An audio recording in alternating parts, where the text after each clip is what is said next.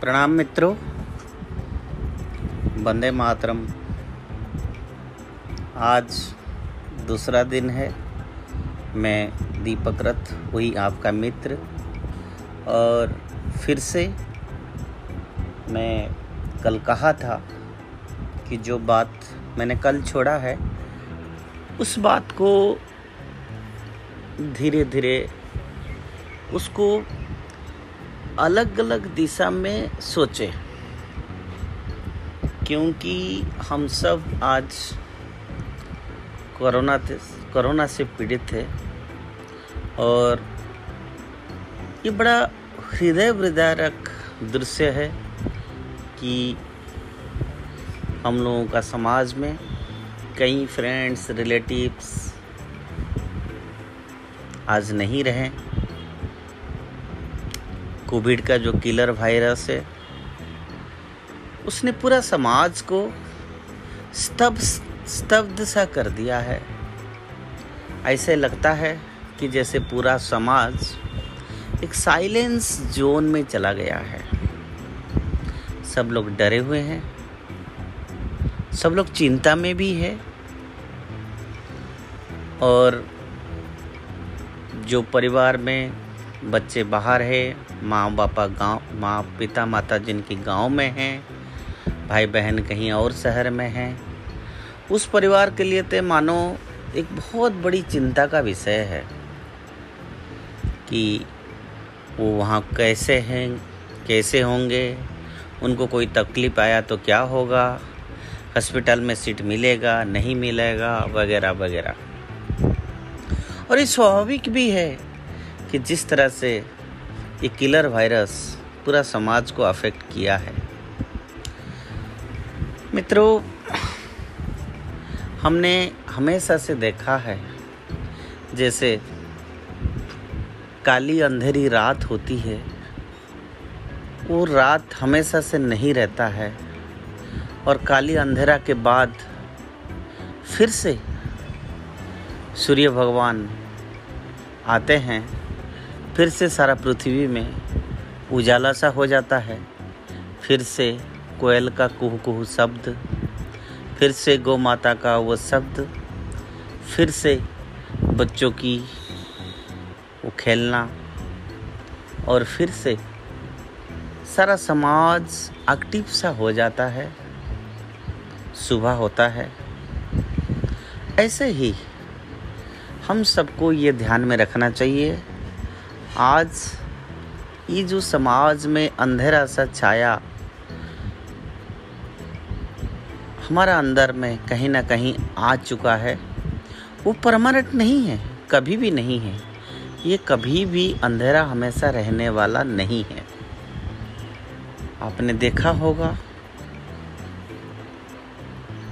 100 साल पहले भी, 50 साल पहले भी हमारा देश में कभी ड्रट हुआ है, नाकदर वृक्ष हुआ है, कभी सुपर साइक्लोन हुआ है, 1000 लोग अपना जान दिए हैं। गुजरात में जब अर्थक्वेक हुआ था, हमने देखा था किस तरह से एक भयावह दृश्य हुआ था, घर जान मान सब कुछ बर्बाद हो गई थी। लेकिन ये हमारा समाज की एक ताकत है, ये हमारे अंदर एक जो अदृश्य शक्ति है, ये कहीं ना कहीं फिर से जाग उठता है, और फिर से वो टूटी फूटी पत्थर को इकट्ठी करके उसको घर बना लेता है, टूटे हुए मन को फिर जोड़ देते हैं। लेकिन जिनका मन टूट गया है, बिखर गया है, जिन्होंने अपनों से दूर हो गए हैं, उनको फिर से खड़ा करना है, उनको फिर से नया किरण दिखाना है, उनको फिर से अपने पैर पे खड़ा होना है, उनको फिर से एक नया दुनिया का सपना बनाना है। उनके लिए आज जितने भी लोग, चाहे बिजनेसमैन हो, इंडस्ट्रियलिस्ट हो, किसान हो, मैन्युफैक्चरर हो, इंफ्रास्ट्रक्चर डेवलपर हो, कोई भी हो, आज सभी लोग घर बैठे हैं। और मैं खुद ही सोच रहा था कि मैं भी एक पत्रकार हूँ, मन होता है मैं लिख देता हूँ, ऑनलाइन न्यूज़ पोस्ट करता हूँ, लेकिन कहीं ना कहीं ये आता है कि हम सुबह से रात तक घर में बैठे बैठे कहीं हमारा जो एनर्जी है क्या वो वेस्ट हो रहा है? क्या कामकाज बंद होने के कारण जो बहुत बड़ी फाइनेंशियल नुकसान हो रहा है, नुकसान तो हो ही रहा है, लेकिन हमको कहीं ना कहीं लगता है कि क्या प्रकृति इसमें कोई एक मैसेज देना चाहता है क्या कि हम अपनों से, प्रकृति से, परिवेश से क्या हम दूर हो गए हैं? और हमने प्रकृति के साथ ऐसा क्या खिलवाड़ किया है कि प्रकृति ने आज हमको घर में बैठा दिया? खैर, जो होना है वो तो होना था, वो हो गया, लेकिन सबसे बड़ी बात है कि आज की जो समय है, इस समय में हम सबको स्ट्रांग होना है। हमको ये नहीं सोचना चाहिए कि हम घर बैठ गए हैं, हमारा एनर्जी वेस्ट हो रहा है, हम कोई काम नहीं कर पा रहे हैं। नहीं, हम बल्कि दूसरा बात सोचना चाहिए कि आज हमको अपनों के साथ समय बिताने का वक्त मिला, एक दूसरे को समझने का समय मिला, एक दूसरे को साथ दिए। 8-8 घंटा, 10-10 घंटा, 12-12 घंटा हम परिवार के साथ नहीं रहते थे, आज हम रह पा रहे हैं, बच्चों के साथ रह पा रहे हैं। और ख़ास करके जो लोग प्रोफेशनल्स है, हार्डकोर प्रोफेशनल्स है, चाहे टेलर कहिए, चाहे इंजीनियर कहिए, चाहे बिजनेसमैन कहिए, हर किसी व्यक्ति को अलग अलग काम में उनको भी तरह तरह की परेशानी होती है। कई काम ऐसे होता है कि जो उनको 2 साल से 3 साल से रुका पड़ा है, वो हो ही नहीं रहा था, उस काम को होने के लिए कोई आइडिया ही नहीं सूझ रहा था। आइडिया सूझ रहा था तो उसमें तरह तरह की जो है बटलनेक्स आ रहा था, रुकावट हो रहा था। तो मित्रों, मुझे लग रहा है कि जब हम सफिशिएंट टाइम हमको मिलता है, हमारा माइंड में एक स्टेबिलिटी होता है, हमारा अंदर एक एनर्जी कंजर्वेशन होता है और हमारे अंदर एक पॉजिटिव सोच रखने के लिए भगवान ने हमको समय दिया है। जो काम हमने 1 साल से कर नहीं पाए, हमको समय नहीं मिल रहा था, चाहे हम छोटे से बिजनेस क्यों ना कर रहे हों, तो हमको पेन पेपर लेके आज बैठना चाहिए। हमको पॉइंट नंबर 1, 2, 3, 4, 5, 6, 10 तक 10 पॉइंट लिखना चाहिए कि मेरा जो कार्य है उस कार्य में ऐसा क्या क्या चीज़ है जिसमें मैंने समय नहीं दे पा रहा था। क्या उस सब कामों में हम थोड़ा सा अधिक प्लानिंग स्ट्रैटेजी घर बैठ के बनाएं और उस प्लानिंग और स्ट्रैटेजी को हम अपने एम्प्लॉयज़ के साथ या अपना फ्रेंड्स के साथ शेयर करें, उसके कोई हल निकल जाए। क्योंकि हम सोचते थे कि वो काम नहीं होगा, समय नहीं हो पा रहा था।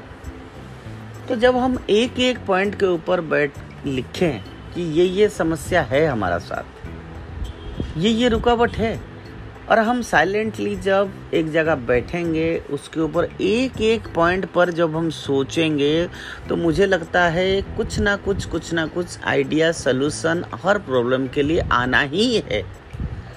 और ये सबसे बड़ी बात है, क्योंकि कोई काम करने के लिए अगर हम सोच लिया तो ये मान के चलिए 80% काम हो गई, क्योंकि जब हम करने को सोचा तो एक हमारा मनोभाव बन गया कि हम इस काम को करेंगे। इस काम को हम जब करना शुरू कर देंगे तो काम ऑटोमेटिकली 10%, 20, 30, 50, 100 में पहुंच जाएगा, हमको पता ही नहीं चलेगा। तो मुझे लगता है कि इस विषम परिस्थिति में, विपरीत समय में हम सब कोई एक भी मुहूर्त हमको ख़राब नहीं करना चाहिए। हर वक्त को हमने यूटिलाइज करना चाहिए। अगर आप एक राइटर हो, अगर आप एक पोएट हो, अगर आप एक साइंटिस्ट हो, तो आपको इस समय उसी विषय पे ध्यान देना चाहिए कि इस समय एक राइटर को क्या लिखना चाहिए। समाज की हौसला को बुलंद को बढ़ाना है, सबको स्ट्रांग करना है, सबको इकट्ठे रहना है, सबको यही कहना है कि तुम ये करो, मैं ये कर रहा हूँ, तुम तेल दो, मैं नमक दे रहा हूँ, तुम कपड़ा बनाओ और मैं सड़क बना रहा हूँ। फिर देखना, फिर से एक सुंदर सा घर बन जाएगा, फिर से एक सुंदर सा समाज हमारे सामने खड़ा हो जाएगा। कभी भी हम अपना ये जो प्रेशियस समय है, आज जो भगवान ने हमको दिया है, जो प्रकृति ने हमको फोर्स किया है, इस बारे में सोचने के लिए आओ मित्रों, इसके ऊपर let us put a thought on it कि हम और क्या कर सकते हैं। जैसे मैंने कहा, आप लोग हर व्यक्ति अपने अपने प्रोफेशन के ऊपर दिमाग लगाइए, स्ट्रैटेजी बनाइए, उसका सलूशन निकालिए और फिर सोचना शुरू कर दीजिए। क्योंकि मैंने कहा ये रात लंबा नहीं है, सुबह आना ही है, तो ये समस्या आज नहीं तो कल हल होना ही है। देखा ना आपने, हिंदुस्तान में भी तो वैक्सीन निकाल दी, और आज मैंने सुन रहा था मंगोलिया जैसे छोटे से देश, उन्होंने भी आज वैक्सीन निकाल दिया, हिंदुस्तान भी निकाला। तो पहले तो कहो भी हम सोच नहीं पा रहे थे इस बात को, तो आज विश्व की कोई भी कंट्री की कंपेयर में हम कम नहीं हैं। आज सिलिकॉन वैली में देखिए, आज गूगल का ऑफिस में देखिए, हर जगह पर हिंदुस्तानी ही बैठा है, हर जगह पर हमारा ही टैलेंट यूज हो रहा है। फर्क इतना है कि जो यहाँ का ब्रेन है वो बाहर जा रहा है। क्यों? उनको लग रहा है कि हम अगर हिंदुस्तान में रहे हमें ग्रोथ नहीं होगा, हमें पैसा नहीं मिलेगा, तो ब्रेन ड्रेन होता है। जो ताकत आज हिंदुस्तान में रह के हिंदुस्तान का काम कर सकता था, वो आज विदेश में फायदा दे रहा है। और दूसरा बात, इसी लॉकडाउन में अंदर ही मैंने कई मित्रों से मिला जिनकी बच्चे बाहर पढ़ रहे हैं, विदेश में पढ़ रहे हैं, अलग अलग विषयों में पढ़ रहे हैं। अच्छी बात है कि हम अपने बच्चे को अच्छा एजुकेशन देना चाहिए, इंटरनेशनल एक्सपोजर देना चाहिए, एक्सपोजर मिलना चाहिए, लेकिन क्या हमारा देश में ऐसे एजुकेशनल इंस्टीट्यूट नहीं है? क्या शांति निकेतन यूनिवर्सिटी को उस ज़माने में शांति निकेतन यूनिवर्सिटी, विश्वभारती यूनिवर्सिटी इतना फेमस था, उस बारे में क्या हम सोच नहीं सकते कि इसको कैसे बढ़ा जा सकता है? सारे मैं देख रहा हूँ, जितने एजुकेटेड लोग हैं, जितने ब्यूरोक्रेट्स हैं, जितने बड़े बड़े बिजनेसमैन हैं, वो सब अपने बच्चे को जो है बाहर भेज देते हैं, क्योंकि यहाँ वो फैसिलिटी नहीं है, यहाँ वो इंफ्रास्ट्रक्चर नहीं है, यहाँ वो नौकरी नहीं मिलेगा। अल्टीमेटली पैसा ही कमाना है। क्या पैसा हमारा सब कुछ है? क्या ये 1.5 साल में जो फर्स्ट वेव सेकेंड वेव में हमारे को ये टीचिंग नहीं मिला कि जीवन में पैसा सब कुछ नहीं है?